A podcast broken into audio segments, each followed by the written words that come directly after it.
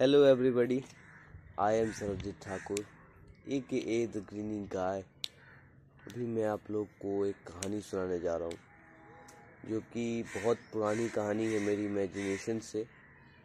तो कहानी कुछ इस प्रकार शुरू होती है कि कहानी का शीर्षक है बकरी का बच्चा the calf of a god तो एक बार की बात है एक बकरी का परिवार जंगल किनारे रहता था।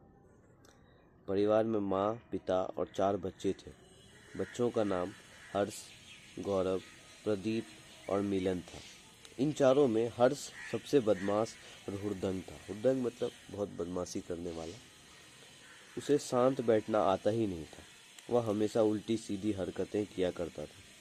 उसकी माँ हर रोज़ खाने की तलाश में जंगल जाया करती थी। और हमेशा चारों बच्चों को समझाकर घर से जाया करती थी। लेकिन हर्ष बात नहीं मानता था। बिना बताए कहीं भी चला जाया करता था। बड़ी बदमाश बच्चा था वो। ऐसे ही एक दिन उसकी माँ खाना लाने जंगल गई और हर्ष पीछे पीछे जंगल चला गया और वहाँ वो गुम हो गया। वो अपनी माँ से बिछड़ गया। कुछ समय बीतने के बाद उसे एक किनारे पर हरी हरी ताजे घास दिखने लगी। और वह उसे बड़े चाव से खाने लगा। खाने के दौरान एक भेड़िया वहाँ आ गया और गाने लगा, खाओ खाओ, मैं भी तुम्हें खाऊँगा। खाओ खाओ, बड़े चाव से खाओ, बड़े मज़े से खाओ, मैं भी तुम्हें खाऊँगा। ऐसा सुनते ही हर्ष का हालत ख़राब हो गया। वो पसीने से लदबदर हो गया और वह मन ही मन घबराने लगा। फिर उसने अपने चतुर दिमाग लगाया और तय किया कि वह डरेगा नहीं, बल्कि उसका सामना करेगा। फिर उसने अपना दिमाग लगाया। दिमाग का इस्तेमाल करते हुए भेड़िया को मामा कहकर बुलाने लगा। मामा मामा कहकर बुलाने लगा। यह सुनकर भेड़िया अचंभित हो गया चौंक गया और फिर हर्ष कहने लगा कि भेड़िया मामा गाना सुनाएँगे, भेड़िया मामा गाना सुनाएँगे। यह सुनकर भेड़िया कहने लगा, मुझे गाना वाना नहीं आता। फिर हर्ष कहने लगा, मम्मी ने तो कहा था कि भेड़िया मामा को गाना आता है। यह सुनकर भेड़िया भी चाव में आ गया।